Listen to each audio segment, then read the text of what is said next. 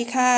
ยินดีต้อนรับสู่ Back for the Future เรียนรู้อดีตเพื่อเข้าใจอนาคต episode ที่ 45 ค่ะ วันนี้นะคะ ดิฉันนัชชาพัฒนอมรกุลเนี่ย ก็ได้รีวิวนะคะ สถานการณ์ที่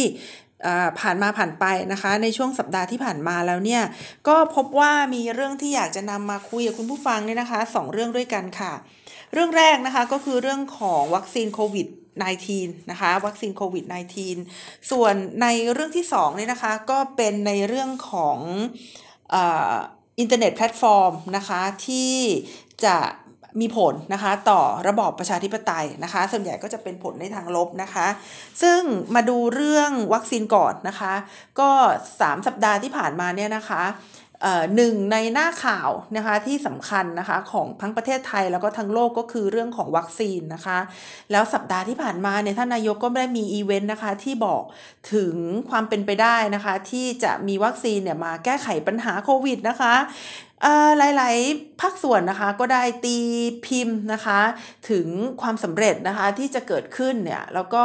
บอกว่าท่านนายกก็ได้พรีออเดอร์วัคซีนไปแล้วนะคะ แต่วันนี้ค่ะ Back for the Future เรียนรู้อดีตเพื่อเข้าใจอนาคตนะคะ ก็อยากจะนำพาท่านผู้ฟังเนี่ยนะคะ เข้าไปดูว่าวัคซีนเนี่ยจะเป็น ความหวังนะคะเป็น Holy Grail นะคะหรือว่าเป็นจอกศักดิ์สิทธิ์ที่จะสามารถแก้ไขปัญหาทุกๆปัญหาที่โควิดได้ทำไว้นะคะตั้งแต่ช่วงต้นปีที่ผ่านมาแน่หรือเปล่านะคะซึ่งปัจจุบันนี้เนี่ยนะคะก็มีโปรเจกต์เนี่ยนะคะที่ทำเกี่ยวกับเรื่องวัคซีนเนี่ยหลายโปรเจกต์นะคะ มีอยู่ 33 โปรเจกต์เนี่ยนะคะที่ test แล้วนะคะ แล้วก็อีก 143 โปรเจกต์นะคะที่กำลังอยู่ในขั้นตอนการเริ่มต้นนะคะ ทีนี้พอพูดถึงเรื่องของวัคซีนเนี่ยนะคะก็จะต้องบอกว่าตอนที่โควิดระบาดใหม่ๆเนี่ยนะคะดิฉันได้สอบถามนะคะผู้ที่ คือมีความเก๋าเกมนะคะ ด้านการกำหนดนโยบายเนี่ยหลาย ๆ คนนะคะ รวมถึงได้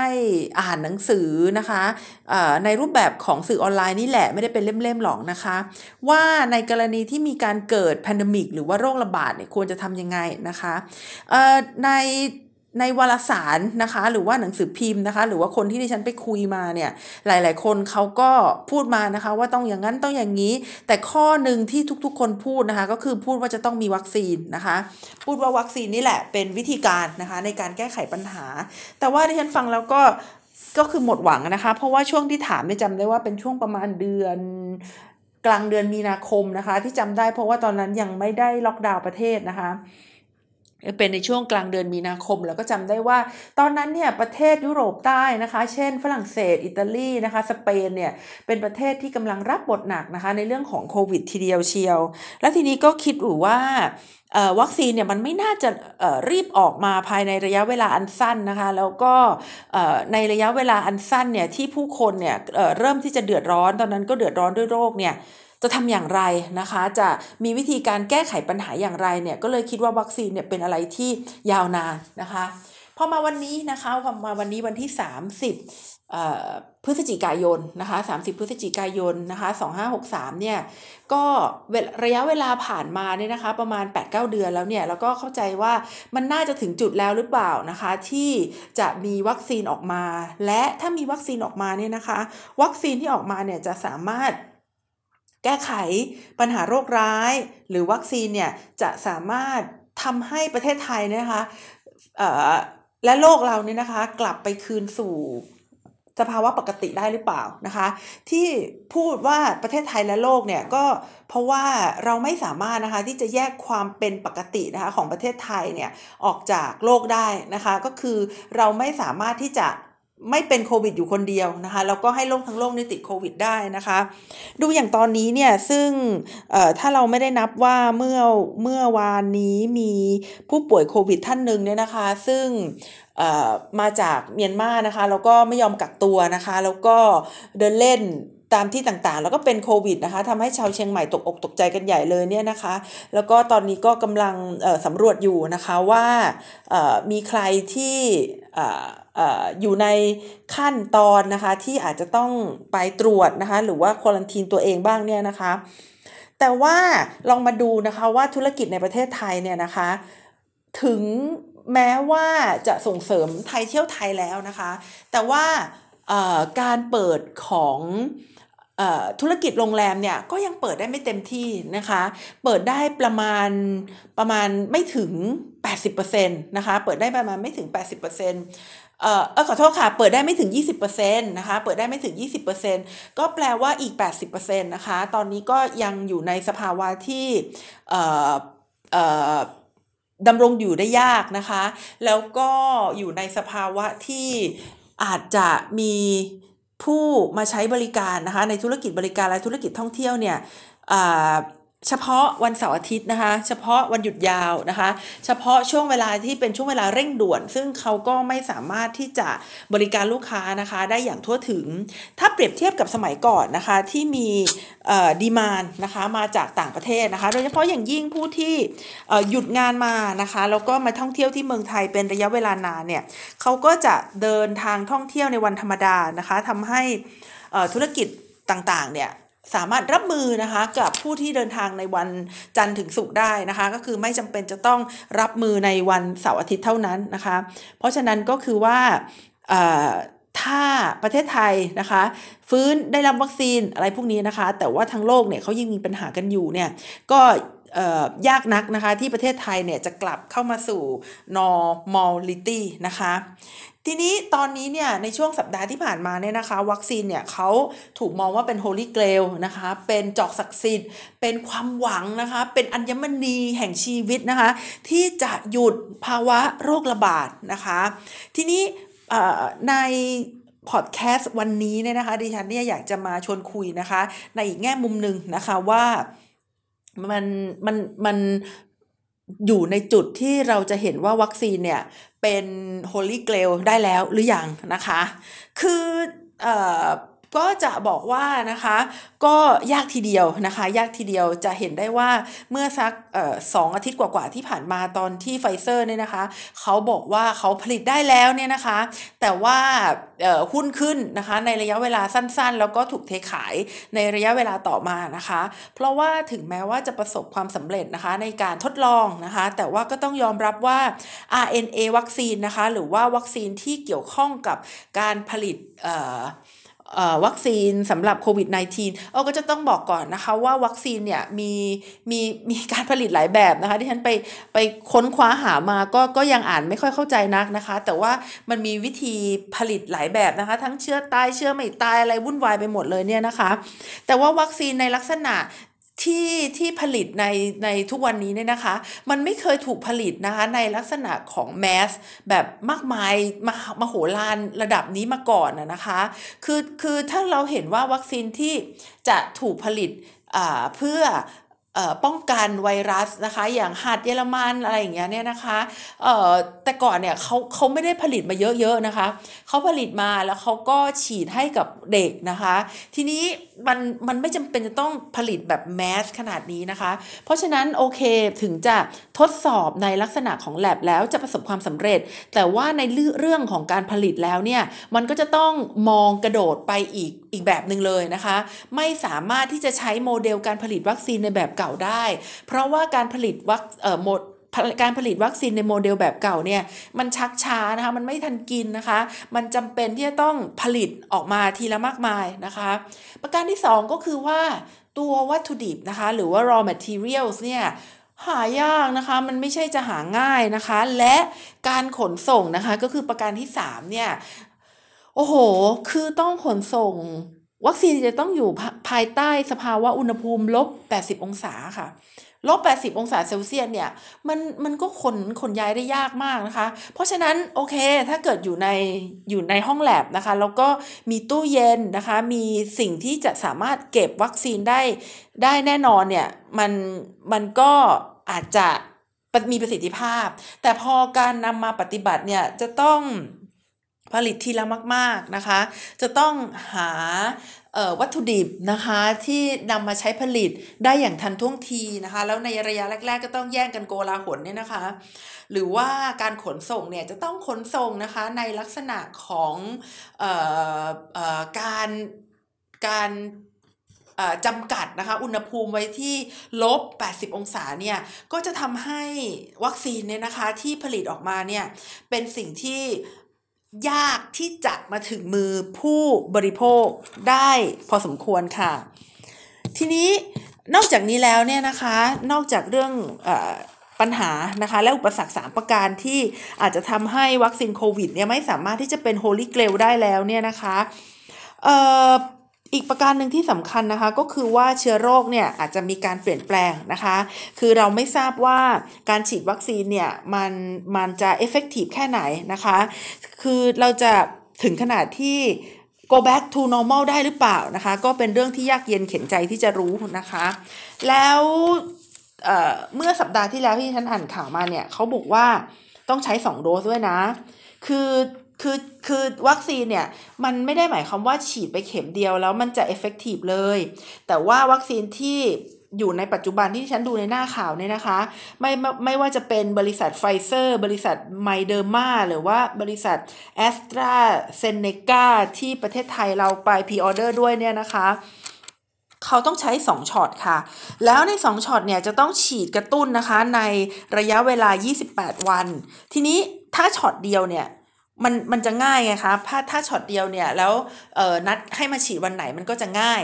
แต่ว่าถ้า2ช็อตขึ้นมาเนี่ยนะคะ มันก็จะยากเพิ่มขึ้นนะคะ เพราะว่าคนที่จะไปหาหมอแล้วก็ฉีดให้ได้ 2 โดสเนี่ยมันอาจจะยาก เพราะว่าก็ต้องยอมรับว่าความมีวินัยนะคะ หรือว่าการที่จำ การที่นัดนัดล่วงหน้าไว้เลยเนี่ย28 วันเนี่ยก็อาจจะเป็นเรื่องที่ทำได้ยากนะคะสำหรับหลาย ๆ คนพอทำได้ยากเสร็จปุ๊บเนี่ยมันก็หมายความว่าโดสแรกที่ฉีดอะ่ะมันก็มันก็ไม่มีประสิทธิภาพไปเลยนะคะ ดิฉันก็ไม่แน่ใจว่าคนที่จะสามารถฉีดได้ครบ 2 โดสเนี่ยจะจะจะมีสัดส่วนเท่าไหร่นะคะ จากจำนวนประชากรที่ได้รับวัคซีนทั้งหมด ตรงนี้ฉันนึกขึ้นได้อะค่ะว่าเคยฟัง คุณหมอนะคะ จริงๆ ไม่ใช่คุณหมอเป็นเภสัชกรนะคะเภสัชกรหญิงกฤษณาไกรศรีเนี่ยนะคะท่านท่านดิฉันชอบฟังพวก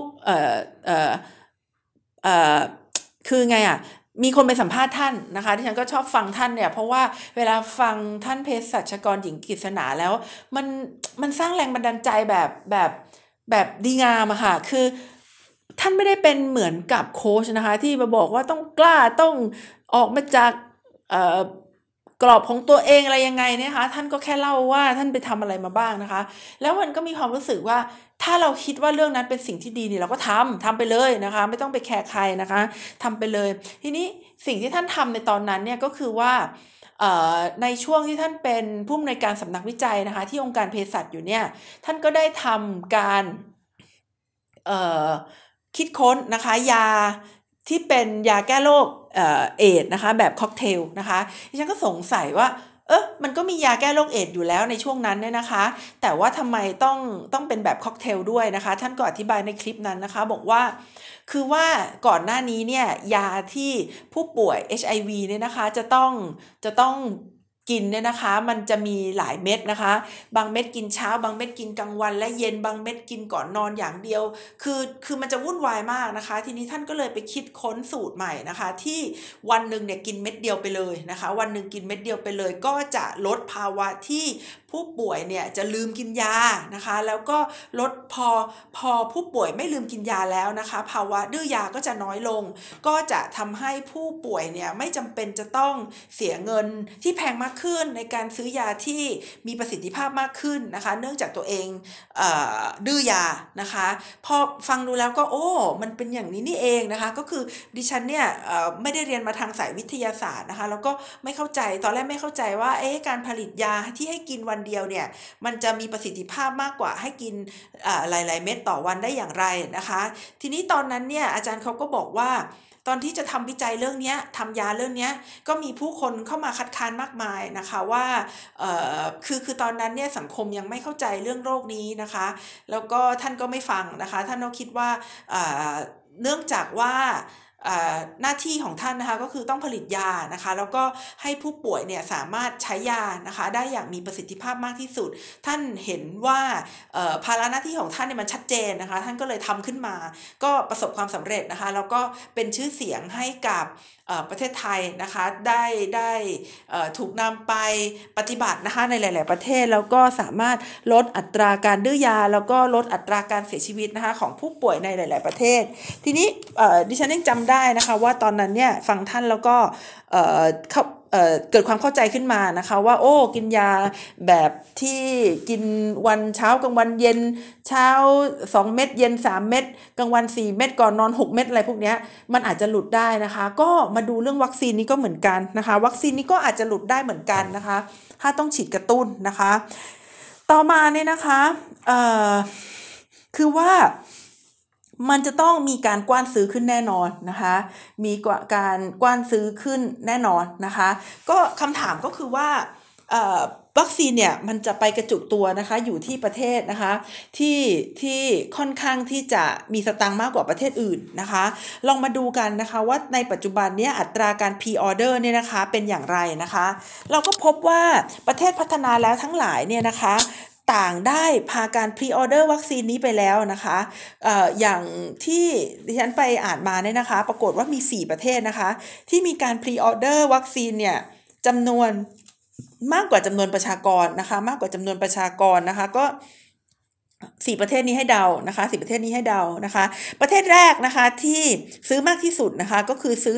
127%ของจำนวนประชากรนะคะก็คือก็คือก็คือแคนาดาค่ะ ประเทศที่เอ่อน่ารักมากเลยนะคะ สามารถ ไปพรีออเดอร์นะคะให้กับประชาชนของตัวเองนะคะแคนาดานะคะ ประเทศที่ 2 ก็คือญี่ปุ่นนะคะ ประเทศที่ 3 นะคะสหราชอาณาจักรและประเทศที่ 4 ค่ะสหรัฐอเมริกานะคะก็คือซื้อวัคซีนนะคะมากกว่าจำนวนประชากรนะคะ แต่ว่าออลองมาดูเนี่ยนะคะว่าประสิทธิภาพนะคะของการพัฒนาวัคซีนนะคะ ประสิทธิภาพของการพัฒนาวัคซีนเนี่ยไปที่เท่าไหร่แล้วนี่นะคะ ก็ต้องบอกว่าประมาณ 60นะคะถึง 95%นะคะ โดยโมเดอร์นาเนี่ยนะคะก็ประมาณ 95%นะคะไฟเซอร์ 95%นะคะสปุตนิกวีนะคะ 92%แล้วก็แอสตราเซเนกาเนี่ยนะคะ 62ถึง90%นะคะ โดยประเทศไทยเนี่ยได้ทำการ pre-order ไปแล้ว60เอ่อ26 ล้านโดสนะคะไม่ใช่ 62 นะคะ 26 นะคะ 26 ล้านโดสนี่นะคะ เมื่อเป็น 26 ล้านโดสแล้วเนี่ย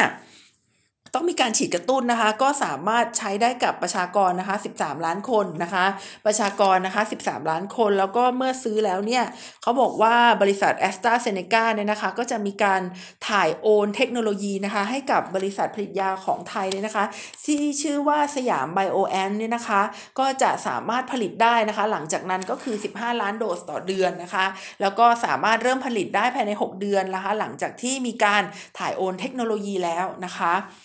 แล้วทีนี้เมื่อได้วัคซีนมาแล้วอ่าสมมติว่าได้วัคซีนมานะคะแล้วก็อ่าเป็นในเรื่องของเอ่อผลิตในประเทศได้แล้วนี่นะคะ จะมีการแบ่งปันวัคซีนกันอย่างไรนะคะ จะมีการแบ่งปันวัคซีนกันอย่างไรนะคะ เพราะว่าก็ต้องยอมรับนะคะว่าช่วงแรก ๆเลยเนี่ย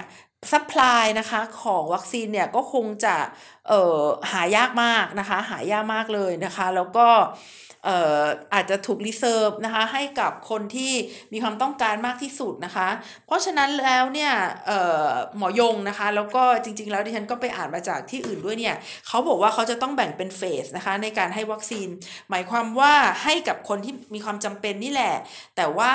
คนที่มีความจำเป็นนี่นะคะ ก็จะแบ่งเป็น4เฟสนะคะ เฟสแรกให้ใครนะคะเดา เฟสแรกให้ใคร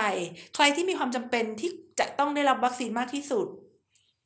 บุคลากรทางการแพทย์ค่ะ บุคลากรทางการแพทย์นะคะ เป็นบุคลากรที่มีความเสี่ยงนะคะ ในการติดต่อสัมผัสโรคมากที่สุดนะคะ เพราะฉะนั้นบุคลากรทางการแพทย์นี่นะคะ ก็ควรที่จะเป็นผู้ที่ได้รับวัคซีนนะคะ ก่อนใครๆนะคะ ก่อนที่จะมาให้เฟสที่2นะคะ เฟสที่2เนี่ยนะคะ ก็จะเป็นคนที่ทำงานที่เขาเรียกว่าเป็น essential workers หรือว่าคนที่ทำงานที่ไม่สามารถที่จะทำ social distancing ได้นะคะ มีความจำเป็นที่จะต้องออกไปทำงานภายนอกนะคะ อย่างเช่นใครนะคะ อย่างเช่น มีคนเขาบอกว่าครูนะคะหลาย ๆ คนคงจะบอกว่า เอ้ยครูเขาก็สอนซูมได้นะคะ แต่ว่าเท่าที่ผ่านมาเนี่ยก็ต้องยอมรับอย่างหนึ่งนะคะ ว่าเวลาสอนโดยใช้ซูมเนี่ยประสิทธิภาพนะคะในการสอนหรือว่าการที่เด็ก ๆ เนี่ยนะคะหรือว่าครูเองเนี่ยจะคอนเซนเทรตหรือว่ามีสมาธิกับการเรียนการสอนเนี่ยก็ค่อนข้างที่จะยากนะคะ เพราะฉะนั้นก็น่าจะเป็นครูนะคะเป็นคนที่ทำงานในโรงงานเชือด ไก่นะคะเชือดหมูนะคะหรือว่าคนที่ทำงานในโรงงานที่เป็น butcher ต่างๆเนี่ยนะคะเพราะว่าอย่างที่ ประเทศบราซิลนะคะหรือว่าในสหรัฐอเมริกาเองก็พบว่านะคะผู้ที่ทำงานในโรงงานแบบนี้นะคะ อังกฤษด้วยนะคะอังกฤษด้วยนะคะ ผู้ที่ทำงานในโรงงานแบบนี้เนี่ยที่เขาไม่ได้ออกแบบมา เพื่อให้ทำโซเชียลดิส a ทนซิ่งได้นะคะ ก็มีคนนะคะติดเชื้อนะคะโควิดนะคะเพราะว่าเวลาไปทำงานแล้วจะต้องอยู่ใกล้ ๆ ชิดกันนะคะ นอกจากนี้เนี่ยนะคะก็เป็นอาจจะเป็น ผู้ที่อยู่ในคุกนะคะ เพราะว่าในสถานที่ที่แออัดยัดเยียดเนี่ยนะคะ ถ้ามีใครสักคนหนึ่งที่เป็นโควิดแล้วเข้าไปเนี่ย ก็จะทำให้เกิดการแพร่กระจายนะคะ ได้ได้ง่ายนะคะ กว่าสถานที่ที่พอจะทำโซเชียลดิสเทนซิ่งได้นะคะ อาทีนี้ถามว่าคนที่มีปัญหานะคะทางสุขภาพเนี่ยควรจะไปอยู่ในเฟสไหนนะคะ ก็ควรที่จะไปอยู่ในเขตเฟสที่ 1 เลยนะคะ เพราะว่าโรคโควิดเนี่ยเขาไม่ค่อยถูกนะคะกับคนที่เป็นโรค เรื้อรังนะคะโรคไม่ติดต่อเรื้อรังนะคะ เช่นพวกเบาหวานนะคะ ความดันนะคะ พวกที่เป็นโรคหัวใจนะคะ พวกที่เป็นโรคปอดนะคะ ซึ่งบุคคลเหล่านี้เนี่ยก็ควรที่จะได้รับวัคซีนก่อนเลยนะคะ เพราะว่าเนื่องจากเป็นบุคคลที่มีความเสี่ยงนะคะ ซึ่งถ้าพวกเขาติดโควิดไปเนี่ยก็อาจจะทำให้สุขภาพโดยรวมนะคะสุดโทมได้อย่างรวดเร็วค่ะ ต่อมานะคะต่อมาเนี่ยเฟสที่3เนี่ยนะคะก็เป็นเด็กๆนะคะที่ฉันอ่านแล้วก็งงเหมือนกันนะคะ เพราะว่าเขาบอกว่าเด็กๆเนี่ยมีภูมิคุ้มกันนะคะที่ดีกว่าแล้วก็เมื่อติดเชื้อแล้วเนี่ยก็จะสามารถรักษานะคะให้หายได้ง่ายมากกว่าบุคคลที่สูงอายุนะคะ หรือว่าบุคคลที่มีปัญหาทางสุขภาพอื่นๆมาด้วยนะคะ นี่ก็เป็นเเรื่องราวนะคะของวัคซีนที่ผ่านมานะคะ แต่ว่าดิฉันก็ยังไม่ยังไม่จบนะคะกับในเรื่องวัคซีนเนี่ยดิฉันก็ได้ไปศึกษาว่า เออจริง ๆ แล้วเนี่ยในรอบประมาณ 20 ปีที่ผ่านมานี้นะคะ มีกลุ่มคนอยู่กลุ่มหนึ่งเนี่ยนะคะ ที่เขามีความลังเลที่จะได้รับวัคซีนนะคะ คือเขาเป็นพวกวัคซีน hesitancy นะคะ hesitancy นะคะวัคซีน วัคซีน hesitancy เนี่ยนะคะหรือว่าพวกที่มีความลังเลนะคะในการได้รับวัคซีนแล้วหลังจากนั้นนี่เขาก็เป็นพวกที่ต่อต้านวัคซีนด้วยเนี่ยนะคะ พวกนี้เนี่ยมีอยู่ในหลายประเทศนะคะ อย่างที่ฝรั่งเศสนะคะก็มีเยอะนะคะสหรัฐอเมริกาก็มีเยอะนะคะ พวกนี้เนี่ยนะคะได้เชื่อนะคะว่าวัคซีนเนี่ยฉีดฉีดไปแล้วเนี่ยก็จะทำให้เป็นโรคอื่นๆนะคะเขาเขาก็บอกว่าฉีดไปแล้วก็จะเป็นเป็นออออทิสติกนะคะ เป็นออทิสติกนะคะ ซึ่ง WHO เนี่ยนะคะ บอกว่า anti-vaccine หรือว่าวัคซีน hesitancy เนี่ยนะคะ เป็น top นะคะเป็นหนึ่งในภัยคุกคามนะคะสู่ปัญหาสุขภาพของโลกนะคะเป็น top threats to global health เลยนะคะอย่างเช่นในปัจจุบันนี้นะคะมีคนที่ปฏิเสธการฉีดวัคซีนป้องกันโรคหวัดนะคะ คือต้องบอกไว้ก่อนว่าฉีดวัคซีนเนี่ยมันไม่จำเป็นต้องฉีดในประชากรครบร้อยเปอร์เซ็นก็ได้นะคะ แต่ว่าถ้าฉีดในคนกลุ่มใหญ่ก็คือ 70-90%นะคะ ถ้าสามารถฉีดในคนกลุ่มใหญ่ได้แล้วเนี่ยก็จะทำให้ประสิทธิภาพนะคะของการได้รับวัคซีนเนี่ย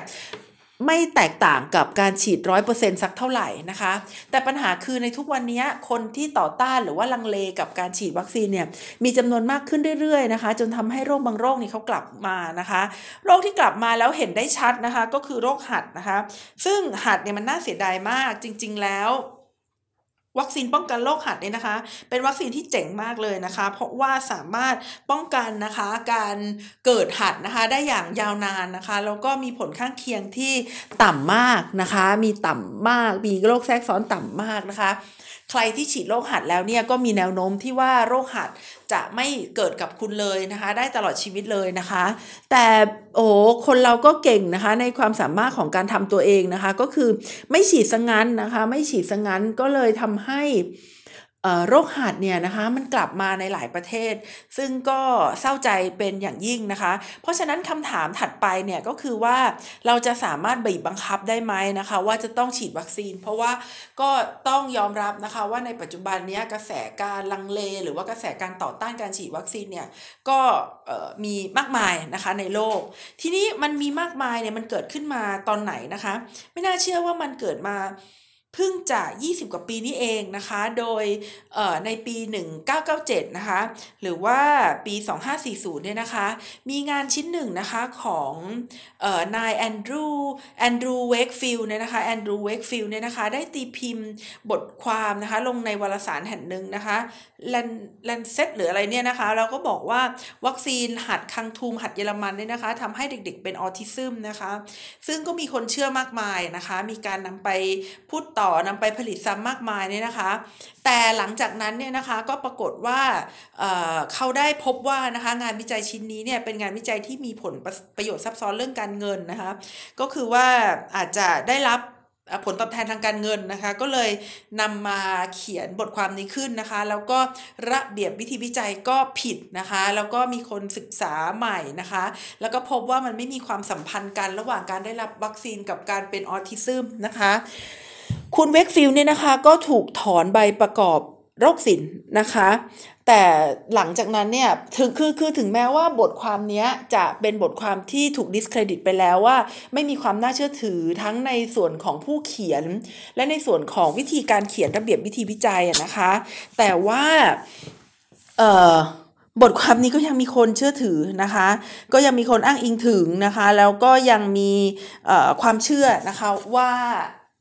การได้รับวัคซีนเนี่ยอันตรายแล้วก็ทำให้เป็นออทิซึมค่ะนะคะนี่ก็เป็นเรื่องของวัคซีนนะคะ อีกเรื่องหนึ่งที่จะเอามาแถมนะคะ คือจริงๆแล้วก็อยากจะพูดให้เป็นเรื่องหลักเหมือนกัน แต่ว่าข้อมูลก็ยังน้อยนะคะ ข้อมูลก็ยังน้อยแล้วก็ถือได้ว่าอาจจะเป็นช่วงเริ่มเริ่มต้นเนี่ยนะคะ ก็คือเรื่องของอการการผูกขาดนะคะ การผูกขาด นะคะ ซึ่งเมื่อสัปดาห์ที่ผ่านมาเนี่ยเป็นเรื่องของการผูกขาดนะคะ ระหว่างเอ่อคือคือไม่สิการผูกขาดสิคือ มันเป็นเรื่องการตัดสินว่าการที่เอ่อโลตัสเนี่ยนะคะ CP อะไรพวกนี้นะคะดีลนั้นเนี่ยเป็นเรื่องของการผูกขาดหรือเปล่านะคะ แล้วก็คณะกรรมการเพื่อป้องกันการผูกขาดทางการค้านะคะ หรือกขอคอเนี่ยเขาก็บอกว่ามันไม่ใช่การผูกขาด มีอิทธิพลทางการตลาดแต่ไม่ผูกขาดอะไรประมาณนั้นเนี่ยนะคะ ก็ได้ทำให้ดิฉันเนี่ยไปหาข้อมูลนะคะในเรื่องของการผูกขาดนะคะในโลกของอินเทอร์เน็ตมาเหมือนกันนะคะ การผูกขาดในโลกของอินเทอร์เน็ตมาเหมือนกัน แล้วก็ค้นพบว่าการผูกขาดในโลกของอินเทอร์เน็ตเนี่ยมันมีวิธีการในการมองเนี่ยนะคะ หรือว่าวิธีการในการทำความเข้าใจเนี่ยที่ต่างจากการผูกขาดของบริษัทที่เป็นบริษัทที่เป็น real sector นะคะหรือว่าบริษัททางการค้าเนี่ยนะคะค่อนข้างที่จะมากทีเดียวเลยนะคะก็เลยเป็นเป็นเป็นเรื่องแถมนะคะที่จะมาเล่าให้ฟังนะคะ เมื่อเราพูดถึงบริษัทอินเทอร์เน็ตนะคะที่เป็นแพลตฟอร์มขนาดใหญ่เนี่ยนะคะ ในปัจจุบันเราก็จะนึกถึงอะไรคะ Facebook นะคะ Google นะคะ Twitter นะคะ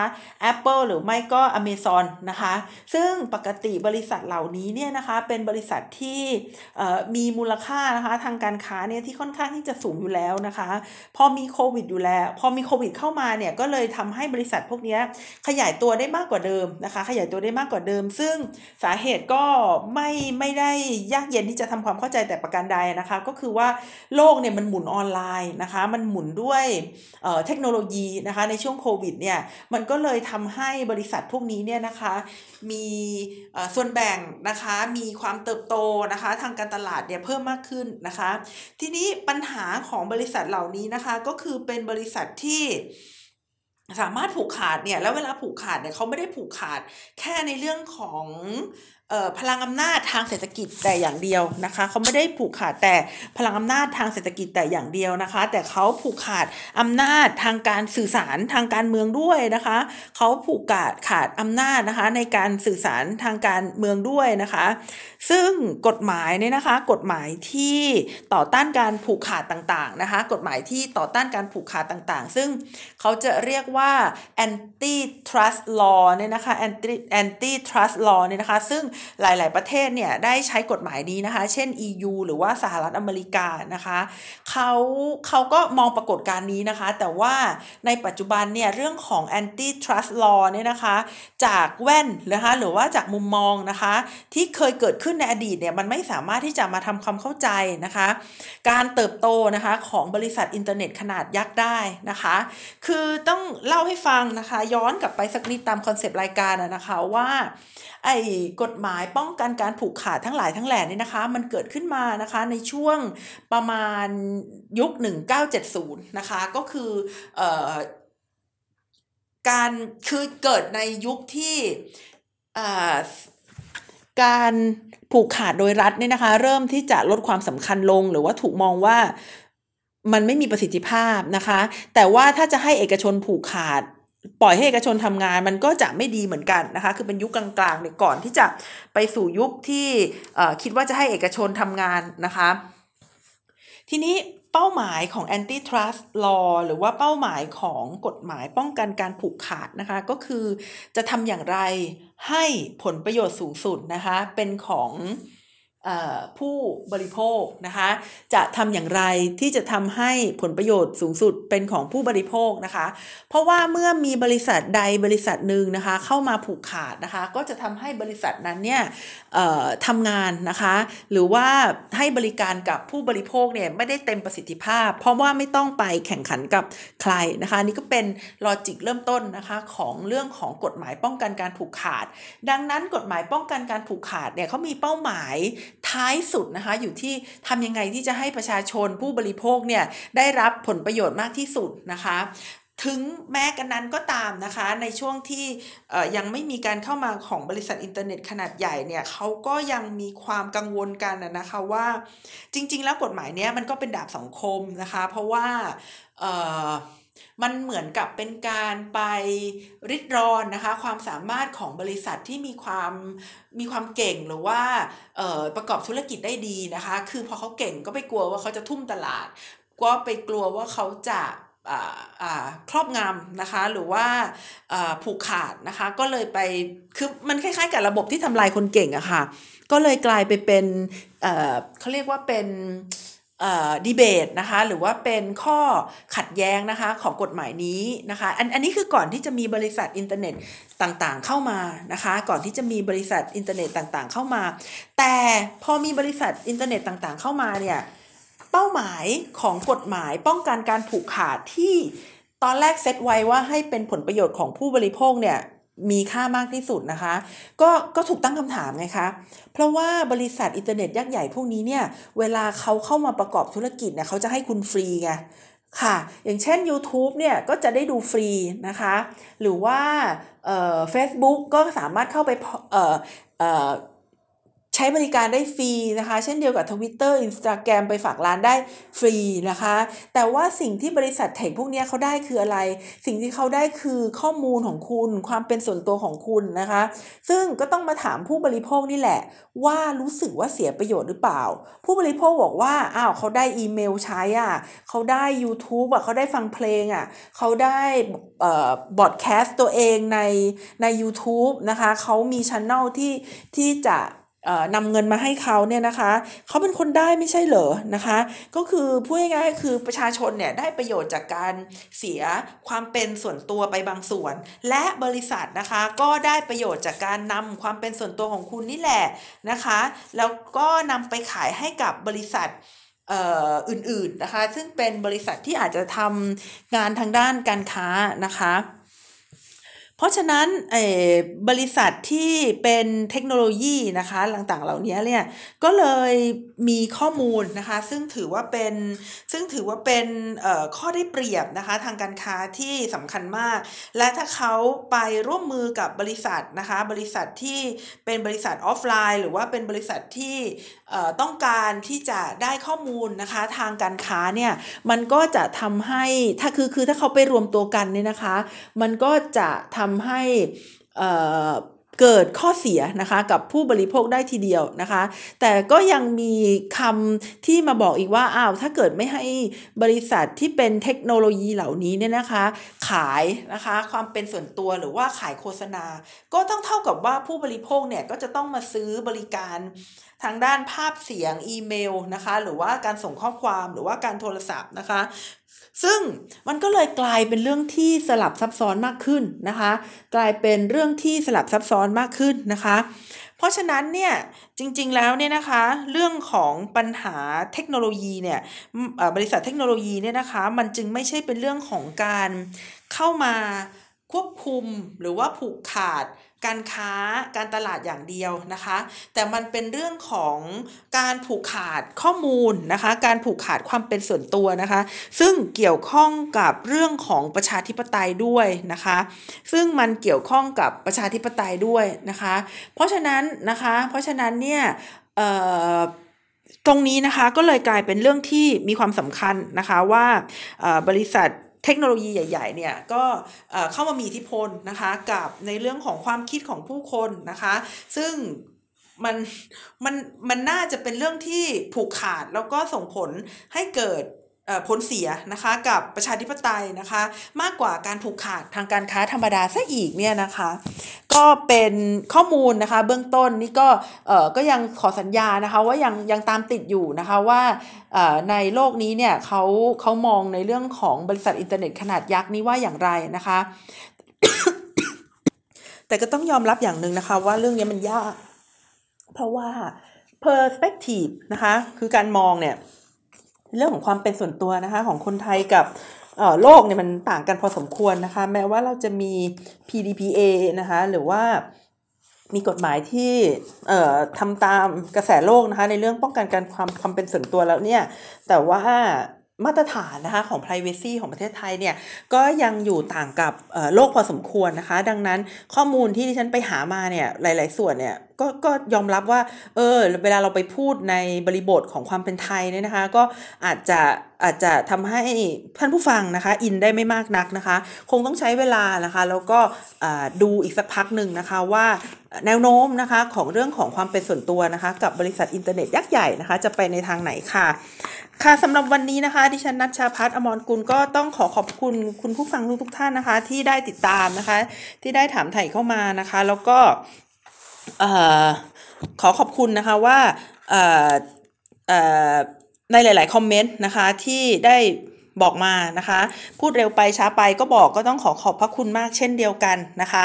ในช่วงนี้ที่ฉันอาจจะต้องทำงานวันเสาร์อาทิตย์นะคะ ติดกันหลายวันนะคะ เพราะฉะนั้นอาจจะส่ง เทปนะคะหรือว่าอาจจะส่งเขาเรียกว่าอะไรแล้วเนี่ยไฟล์เสียงนะคะมาให้กับ TPD นะคะช้านิดนึงนะคะ เพราะว่าคิวของงานเนี่ยมันมันติดจริงๆนะคะมันติดจริงๆมันมีวันหยุดติดกันหลายวันนะคะ แล้วที่ทำงานของดิฉันเนี่ยก็เลยต้องเลื่อนเลื่อนเลื่อนนะคะ ให้มาทำงานวันอาทิตย์ด้วยนะคะ ก็คือ มีวันหยุดก็จริงแต่จริง ๆ แล้วงานก็เท่าเดิมนะคะ เพราะฉะนั้นก็แค่เปลี่ยนนะคะ วันวันหยุดเท่านั้นแต่ว่าก็ไม่ได้วันหยุดมากขึ้นนะคะ จริง ๆ แล้วก็ไม่มีอะไรนะคะ ก็พยายามที่จะจัดสรรเวลานะคะ แล้วก็ทำงานตามหน้าที่ให้ดีที่สุดค่ะ วันนี้นะคะก็ต้องขอจากกันไป แต่เพียงเท่านี้ขอบคุณสำหรับทุกๆคอมเมนต์ค่ะ สวัสดีค่ะ thank you